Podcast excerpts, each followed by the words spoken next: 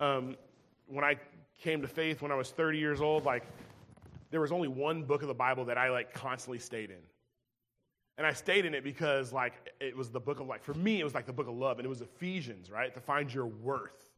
Like you read a book of Ephesians and you understand why you're created and designed, how he crafted you before the annals of time to be who you are designed to be. Like for me that was the book. And so, as I became a pastor and I started getting into ministry and I started learning about the scriptures and I started reading the whole Bible in its whole context, did you ever read it and you're like, what? Not that it's new revelation or that something's new. Like God doesn't change. The Bible doesn't change. What was set in time, it's, it's the canon is closed. It's, I'm, not, I'm not a prophet. He's not going to give me some like, oh, like, let me tell you about. No, it's like the word is true. But how often do we read through it and we kind of miss those golden nuggets? It's crazy as I've been preparing and, and, walking through Mark 11, chapter 1 through 26, there was a golden nugget that I learned. And, and, and two, it's learning because as I'm unpacking the, the scripture and as I'm looking at some context and the historical meanings behind things, and I'm a, my, my degree is in history, and so I love history. So I wanted to go and read some other books to see what God was talking about, what was going on in these times. And a couple things that stood out to me. Now, I know we're far away off from Easter in a sense, even though Easter is like right around the corner. You realize it's like the first week of April, that weekend is Easter. February is halfway done almost. It's like a month and a half. So, as I was preparing this topic, I really got to learn about Palm Sunday. Like, we still got a ways away before Palm Sunday. And you're going to laugh at me when I, when I say this, but I just learned this last, like the last over the last 10 days that Palm Sunday is the Sunday before Easter. Like I knew it, but I didn't know it. Like I knew Palm Sunday was the Sunday before Good Friday. I've always focused on Good Friday. I've always focused on Easter. I, I, I forgot about Palm Sunday. So that was something that stood out to me. I shared with a pastor friend of mine. I was like, Palm Sunday is the Sunday before Easter. He's like, duh. I was like, I knew it. But it was just kind of funny that it stood out to me. It was something that stood out to me. And just uh, realizing we, we've got a ways before Easter, but you can never like not want to hear about the Savior entering in for us. So you think about it, hundreds of people shouted Hosanna, the son of David, as he's walking in on this colt, as the colt is coming in. And I started thinking to myself, like, what did they miss though? Like we know the story, right? They know when Jesus walks in, something changes within 24 to 48 hours. Something in the, in the hearts of people change. So, my question this morning, as we sit here before I read the scripture, does our heart need to change? Like, do we need to, like, maybe put our posture in the right direction so when we hear about his entry, we can be glorified, like, we can, like, celebrate it? Maybe there's a distraction in our life right now. Maybe it's busyness, tiredness, sickness, family issues, forgiveness. Maybe there's a piece of your heart that's not forgiving something right now. And maybe before we go open this word, like maybe our heart has a line because the scripture shows what happens after the entrance. They're praising and shouting his name, and then the week later, they're like, Give me Jesus, not Barabbas. And so as I was sitting here this morning, I was thinking, like, what, where does our heart need to sit this morning before we open His Word? And I'm going to tell you the reason I say that is because the last couple, couple days, my heart has just been hard. A lot of stuff has happened in my life. The uncle who helped raise me when my father decided to leave, his, his wife is pretty much on her last leg. And then I get a call from a young life kid who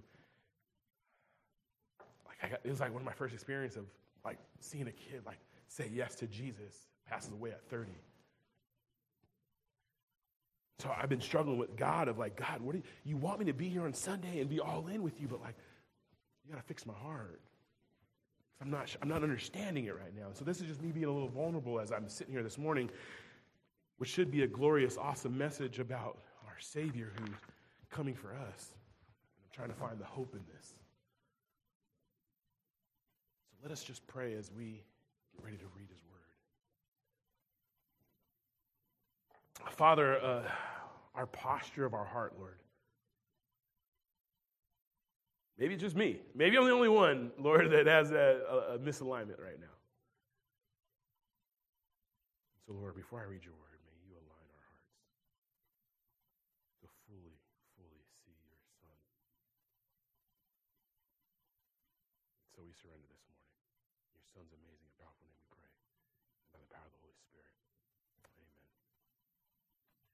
want to open your Bible to Mark chapter 11. We're going to be reading verses 1 through 26. This morning I'll be reading out of the ESV.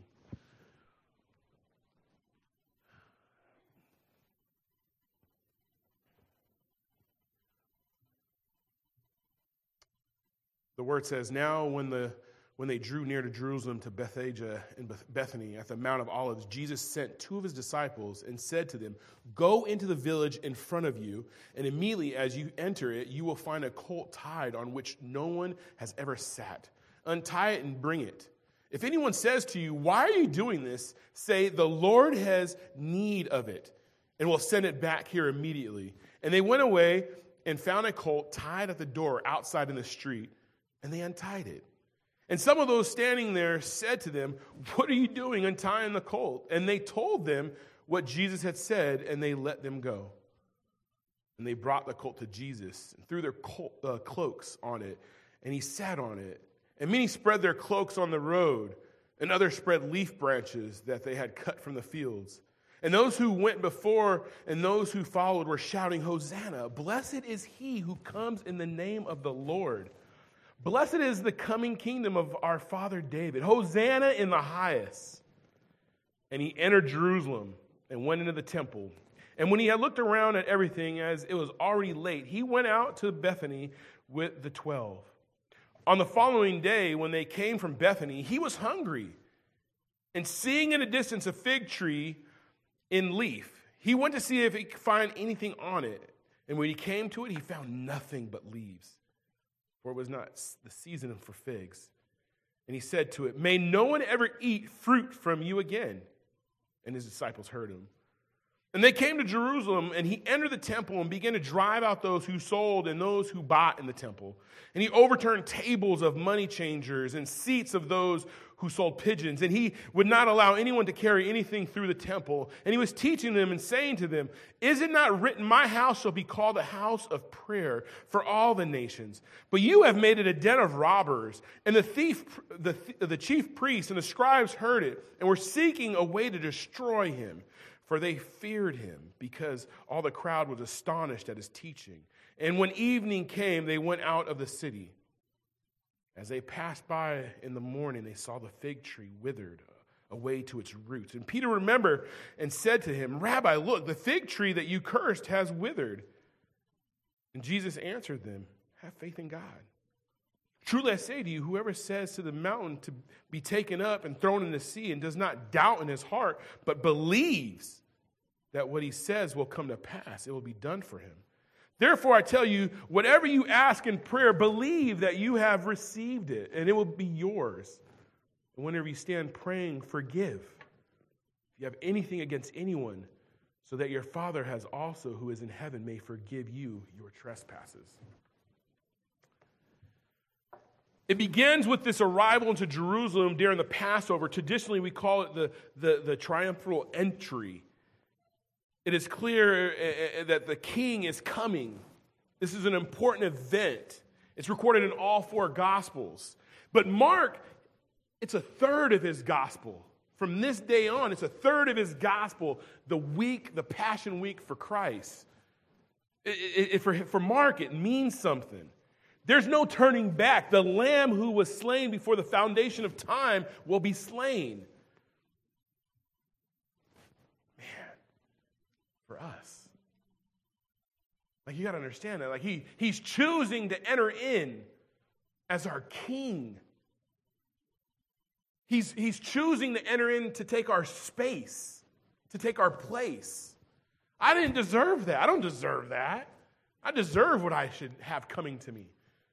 But he's saying, I love you enough that I'm willing to enter into it for you the atonement for sin ordained in eternity past now becomes a historical fact for these people that get to watch this. There's a buzz in Jerusalem during the Passover, the, the population would swell.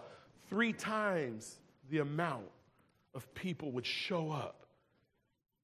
The world would descend. I'd like to call it ascending on it, though. Jesus is ascending on it. But this Passover will be completely different than anything that was ever seen before or anything that will ever take place after. We'll have the final sacrifice. And as I started reading and, and, studying and really looking at this, a couple things stood out to me. First, the Mount of Olives. Bethany, this is where Mary, Martha, and Lazarus, whom Jesus raised from the dead, this is where they lived. This is their home. This is where he'll find his, his last couple of weeks. But there's something about the, the Mount of Olives, what took place there. Uh, first off, you see, if you go back into the, to, to the Old Testament, uh, the Ark of the Covenant needed, to, uh, needed a yoked carrier.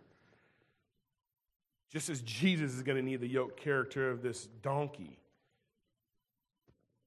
But here's a couple things that, about the Mount of Olives that I, I found very interesting. The Mount of Olives is a ridge about two and a half miles long.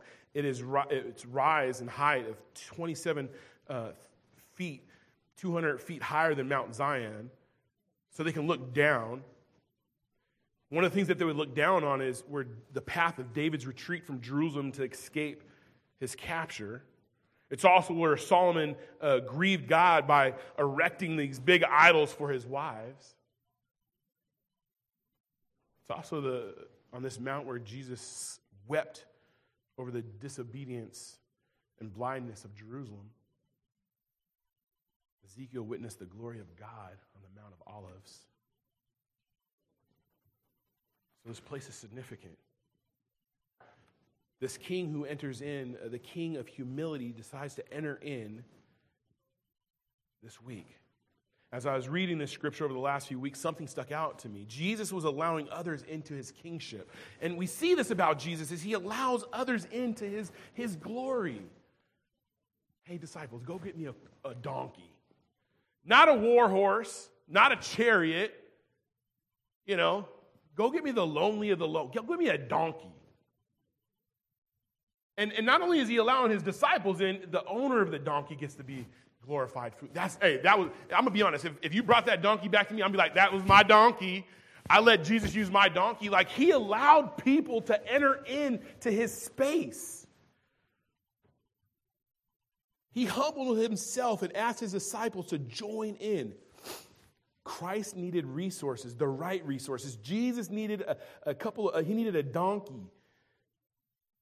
As we've seen in Zechariah 9 9, Rejoice greatly, O daughter of Zion. Shout, O daughter of Jerusalem. Behold, your king is coming to you. And he is just having salvation lowly and riding on a donkey, the colt of the foal of a donkey. Like, I, I, think about this, like the way Jesus enters into our world. He didn't, he didn't enter into the grand uh, hospital or hotel or house or mansion or kingdom or, or castle. It was a manger. He didn't come riding in in the caravan with soldiers and armies equipped. No, he came in on a donkey. Like he enters into these spaces. And he says, Don't look at me, look to the Father. Everything he does, he points it back to the Father. Instead of taking this, this on me, look to the Father. I'm going to point you here. My question this morning is how often do we point people to the Father? Jesus knew where the resources was. He, he needed them. And he's asking people to lean in. My question is, are we leaning in? Every Christian in reality is a disciple of Jesus Christ. Today, every true follower of the Lord, we should support his cause. We should support it. We should go all in. Whether it's your gifts and talents. For me, last night was a, an opportunity to see people share their gifts and talents. I walked in before everyone got here and I seen the place just beautiful. It was beautiful. The table set up, the flowers, the arrangements, the color. The, the, I mean, the, who thinks, like, I would have never thought of, like, let me put a wall up here so if people want to take pictures with their family. Like, that wouldn't have been something. That individual used their gifts. Kat and Jordan, they, they like, I'm, I'm going to love my church this way. And then through the food. Sometimes we get this, this, this idea that the gifts have to be someone preaching and teaching. Sometimes it's just loving people right where they're at. That's, that's it, it's simple. So the disciples, hey, I, I can go ask for the, the donkey. I'm, I'm willing to do that. Are you willing to go ask someone for the donkey to support the kingdom? Because that's what the disciples were doing. We should be willingly and eagerly, spontaneously, without, without a claim or uh, promotion, but through humility, we should go. Just as he rode in in humility, we should live it. So here it is. We have the king of humility. My question this morning is Are we withholding what the master needs? Are there some resources needed by his church being withheld because we're too fearful to enter in? Well, I don't know enough. So, no one, no, he, he called 12 disciples that were fishermen and construction workers. They weren't Bible taught, but he used them. Enter in. Do you have a talent of something that the, that the kingdom needs to see you use? Are you gifted in some way? Through the ages, there have been those who have delighted to serve meaningful, meaningfully. And it, it brings me to this thought as I was reading a book. I, I, I love, like, again, I, I'm a history guy, and I love looking at like church history stuff.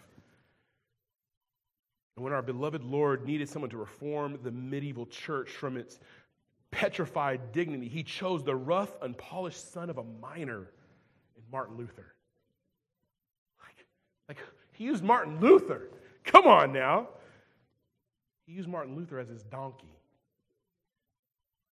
When he needed a donkey to arouse the Orthodox Church of England, he called from behind the bar of Bell Inn in Gloucester, Georgia or, or, or uh, Glasgow, he called George Whitefield.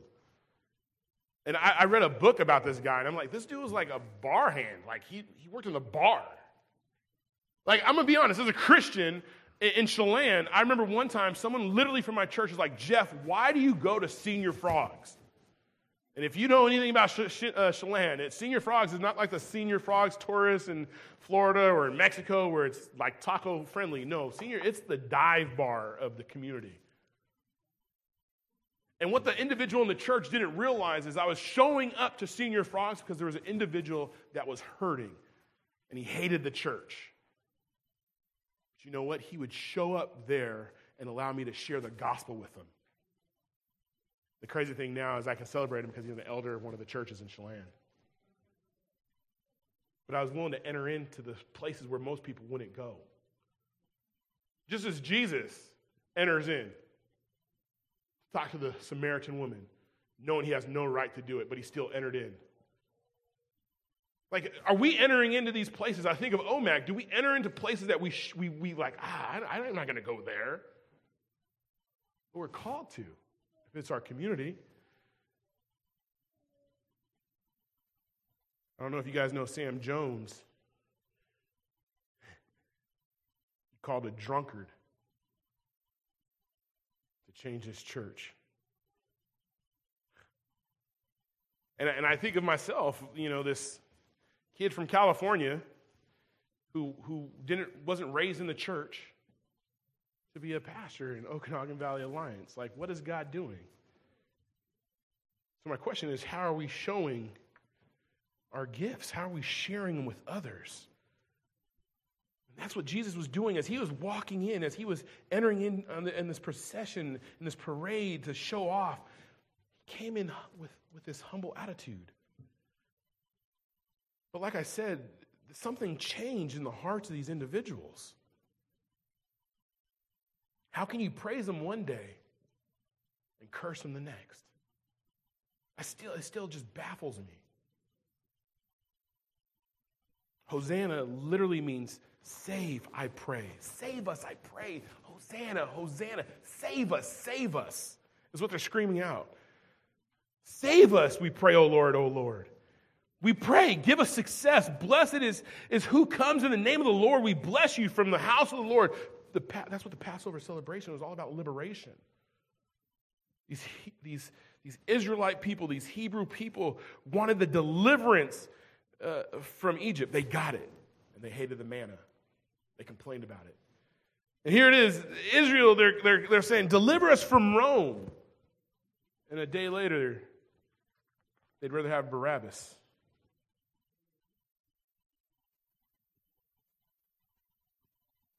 Blessed is, is those. The Lord bless you and keep you. He is saying, I am willing to enter in, but are you willing to follow? Are you willing to lean in with me? They hoped, they believed that they would have a king that would purge Israel of foreign domination. But instead, they get a guy coming in on a, on a colt, on a donkey. And one of the things that I was learning as I was reading and going through scripture is there's a story of two kings here. See, you have Jesus who, who's coming in through the east, but what they wanted was the person that was going to come and take them from, from the, the, the, rule of Rome. But on the other side, on the west side, there was the conquering kings that were coming through. Pilate was coming in. It says in, in, in 30 uh, AD in Rome that on the other side of this Passover, of this week, that Pilate was walking in.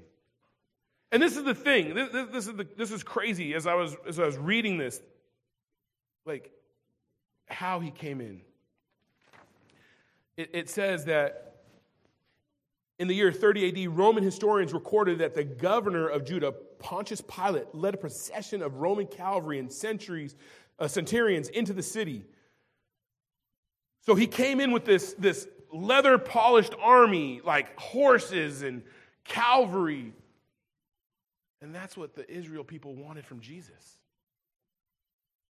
They wanted the sword to be thrown.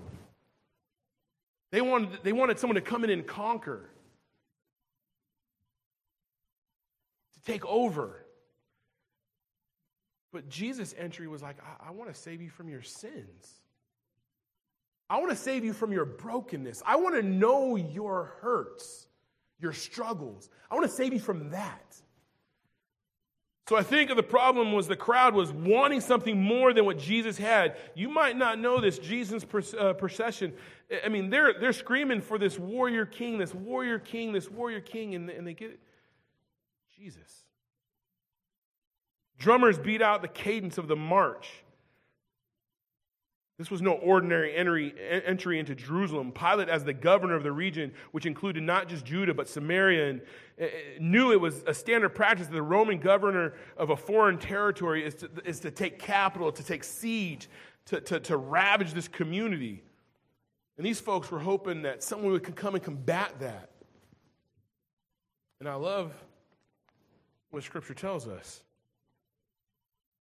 It was simple the colt or the donkey with a cloak on top of it, cloak, some cloaks scattered on the roads, these unpaved roads. Part of this learning was before that Roman entry came in, they sent out a crew that would come and smooth out and pave the way. So a horse wouldn't throw, throw a shoe. Jesus like, hey, I'll take some cloaks. And I, have to think the cloaks and, and, and these simple things, it's us. It's, it's I'm going to take what you have and I'm going to use it for His glory. This morning, my challenge and my, my desire for us as a church is like, what do we have to offer? What do we have? What, what, what, do we, what can we share so that our community can see that we have something bigger than what this world has to offer? Because this world is wanting us, eh, the same thing that's going on here is this world that we're in right now. They want this, they want this ruler to come in and just like wash everything. But he's got a church here that can do that, who can enter in to hear people's stories. Just as he called the disciples to go out and make other disciples. I mean, that's what we're called to do, and that's what this world needs right now. This world needs individuals that are going to enter into spaces that are unknown, to, to, to uncharted territories, to love their community right where it's at. Be the donkey, be the cloak.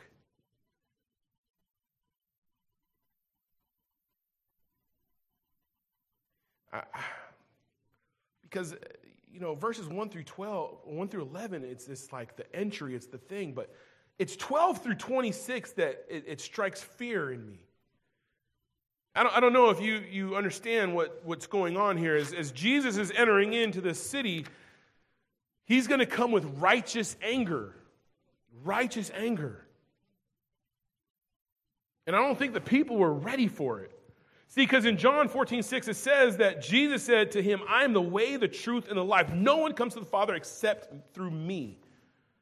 And these people are missing the point because if we skip down and we go to verse 12, Jesus is now, he, he, it's, it's, it's after he walked in, he's seen Bethany or uh, uh, Jerusalem and he entered in. Now he's leaving. And he's, the next day, on the following day, when he came from Bethany, he was hungry. And so this is when I, when I started reading this, I had started thinking about this. Okay, so here it is. He comes in, he has his entrance on the donkey, he sees the town, he sees it, it's empty, it's nighttime, and he leaves. He wakes up the next morning. He wakes up the next morning. On the following day, when he came from Bethany, he was hungry. And seeing in the distance a fig tree in leaf. And so I'm sitting here, and, I, and one of my commentaries says, as Jesus is looking out on the horizons, he sees this tree, and it's beautiful. It's got leaves, it's showing off its colors. And, and, you, and, and I started equating this with, with us as Christians. We can get suited and booted and come to church, and our Sunday's best. We can say all the, the proper church things, the lingo. We can show up. But when you get close to it and you look at it, and there's no fruit. Oh, like Jesus is hungry. Jesus is entering into this fruit tree and he gets there and it's the flowers are there meaning it's it might not be season but you, you, people that plant you know when things are budding and it's and the seasons are coming and the fruit is going to be there and if the leaves are flush and and this is what happens. And seeing in the distance the fig tree and leaf he went to see if he could find anything on it. When he came to it he found nothing but leaves. For it was not the season for the figs and he said to it, May no one ever eat fruit from you again.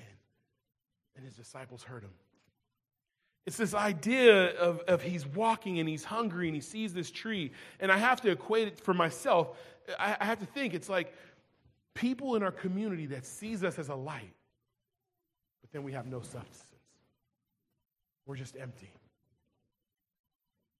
I mean, that's, that's what I'm equating with this. We can be polished, well groomed. But if we don't have no substance, if we're not leaning in and sharing the gospel with people who need to hear the gospel, if this tree ain't going to produce it, then what's the pur- purpose of the tree? So, what's he do? He gets rid of the tree.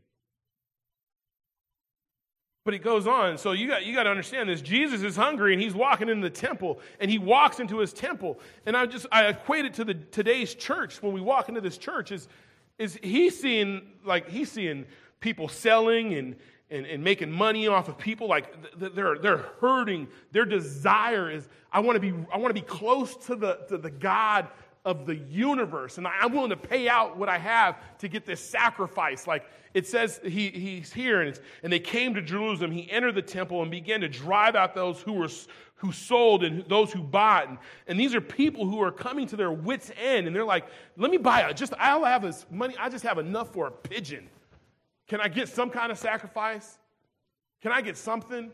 We've heard the story of the, of the woman who was bleeding for so long, and she was spending all her money to the doctors, and they couldn't heal her until she entered into a relationship with Jesus, and she was completely healed. And these people here, these are, these are lost individuals that are coming to the temple, to the chief priest, and they're saying, I am broken, I am I'm struggling, life sucks, and I'm willing to pay for that lamb, I'm willing to pay for that pigeon.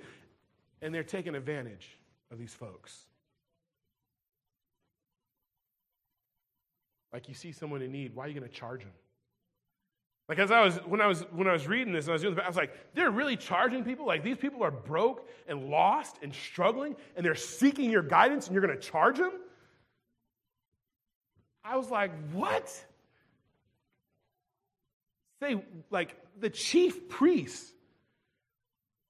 But the chief priests, they have the audacity, the gall to be mad at Jesus. Like, like I mean, it's verse 18, and the chief priests and the scribes heard it and were seeking a way to destroy Jesus, for they feared him. They feared him because they took away, he, Jesus was taking away their livelihood.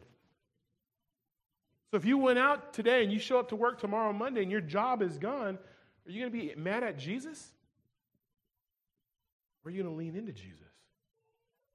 If I'm a chief priest and, I'm, and I know I'm doing wrong, I look at it, I think as myself as a pastor, if I'm, if I'm in the wrong, Jesus, like tell me, show me, because I, I don't want to keep being in the wrong. I want to do what you're calling me to do. Like just as like us, like when we're in our sin, we don't keep sinning. We got to turn from the sin remove ourselves from it, and seek the Lord's help and guidance. And here it is these folks are upset because Jesus is calling them out of their sin. Why are you charging my people that are seeking your advice, seeking your help, seeking your love? You're charging them for a pigeon?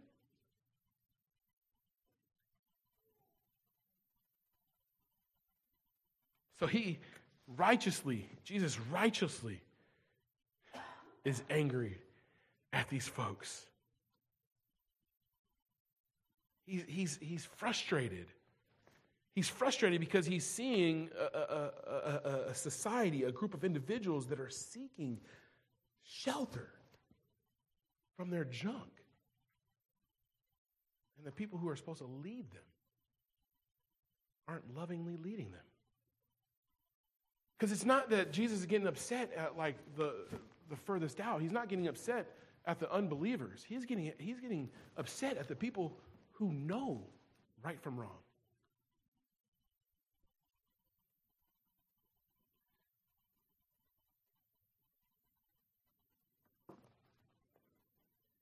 I just, the chief priests and the scribes heard it and they were seeking a way to destroy him, for they feared him because all the crowd was astonished at his teaching. These people that came into the house of the Lord that were seeking God's call in their life was getting bamboozled by the same people that were called to lead them. So I think of Okanogan Valley Alliance. We are called to be in this valley with a purpose. But are we living out our purpose? And our purpose as a church, any church out the gate, our purpose should be to enter into the world of those that need us, that need Jesus. Our testimony should point them to Jesus and how he saved us from our own junk, how he loved us right where we're at. But are we doing that as a church? Last night was beautiful. I went home with a smile because I watched our church love each other. And then I got to see some people that, that don't go to church here that showed up. And our church loved them, like introducing themselves, like shaking hands with people. And like, it's crazy because like when I first seen them, I was like, oh man, I wonder. And I'm not trying to be a hypocrite, but I'm just wondering, like, I sometimes wonder when I see people that I invite in or other people, like, how are we going to receive them? Right? When people come in tattooed up and they're not realize their pastor might be, you might not know, like, I'm tattooed up, like, and they come in and they just look different than we look. But you know what amazed me last night? And it's not the first time that it amazed me how our folks leaned in and loved these people and wanted to know their name and their story, invited them into the conversations, loved on them. Man, I went home on such a high because I'm understanding our church gets it. We get it. We get that we love people right where they're at. We earn the right to be heard to share the gospel. Man. But there are moments we stray from the palace. When our own stuff, our own life gets in the way, sometimes we stray. I know it's so much easier when we're struggling and we're, we're, we're in our stuff or we're in our feelings and we're in our emotions. It's so easy to remove ourselves from the palace from coming to church on Sunday or entering into the Bible study on Tuesday or the, the men's group on Wednesday. It's so easy when life smacks you in the face to remove ourselves or when we get disgruntled with something. It's so easy to move ourselves away from it. And that's what these people are doing. They're moving themselves away from the presence of God by charging individuals to enter his palace. There's no fee to enter his home. The only fee is we just trust in who the Lord Jesus is. That's it. And here it is.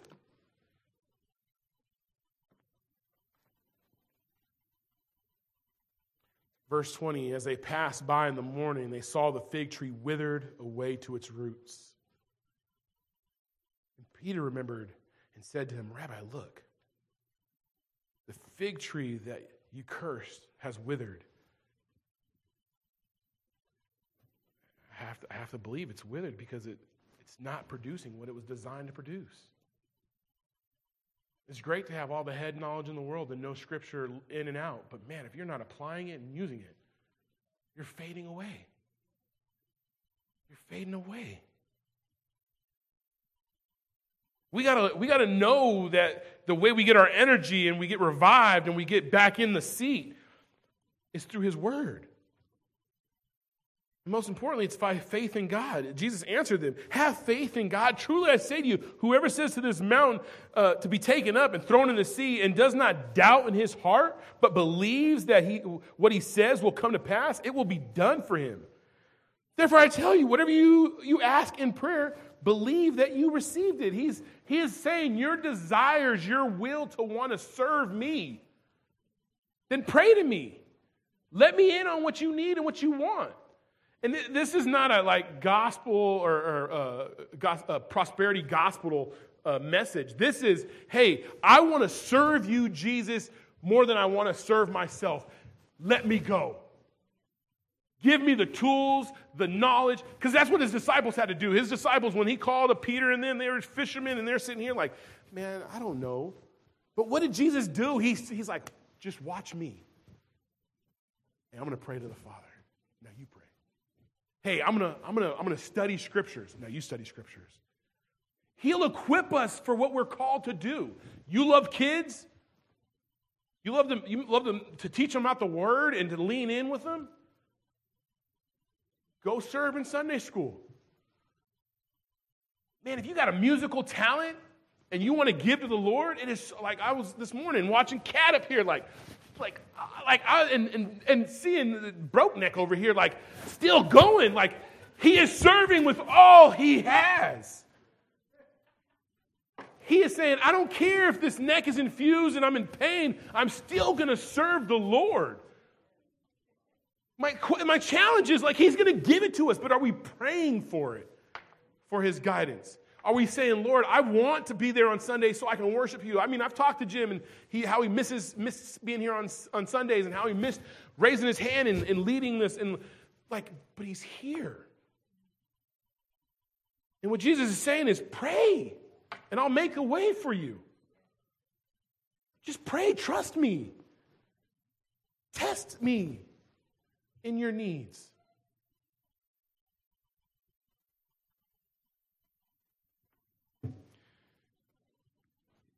Verse 25 is the hard one. And as I wrap up this morning, see, verse 25 is the sucker punch. It's the like blind side. It's like I wasn't really expecting that. As I was, as I was studying this week, I was like, oh man, verse 25, that's going to hit. That is so going to hit.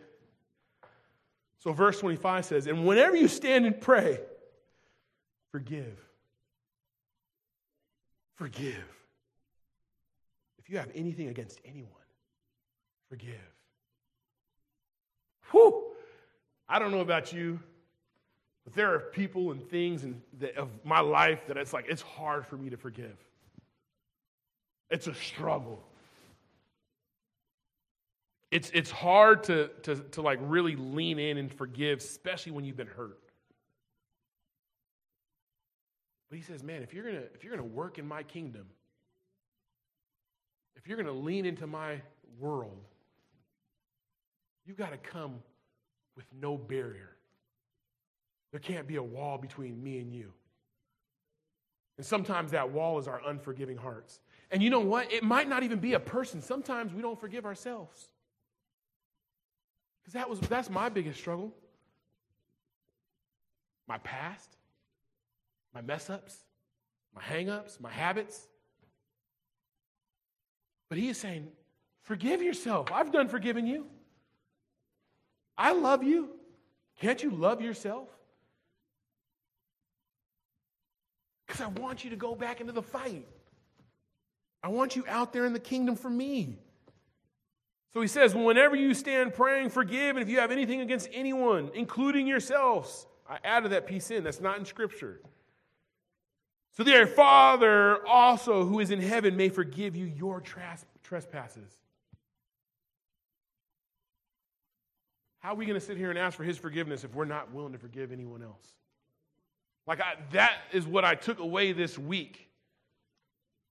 And as I was sitting here uh, thinking about that, there was a couple things that I wrote down that kind of like stood out to me. That kind of made me kind of like, okay, is this going to be a burden for me? Is this going to be like my hiccup? And there's just two of them. If I'm not willing to forgive, then how can I be a workman for the Lord?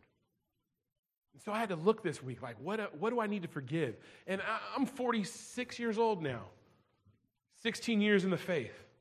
And I thought I forgave everybody. And this week I'm sitting and I'm sitting in my, my room as I'm recovering from being sick. I'm, I'm sitting here saying, like, I still harbor resentment for myself.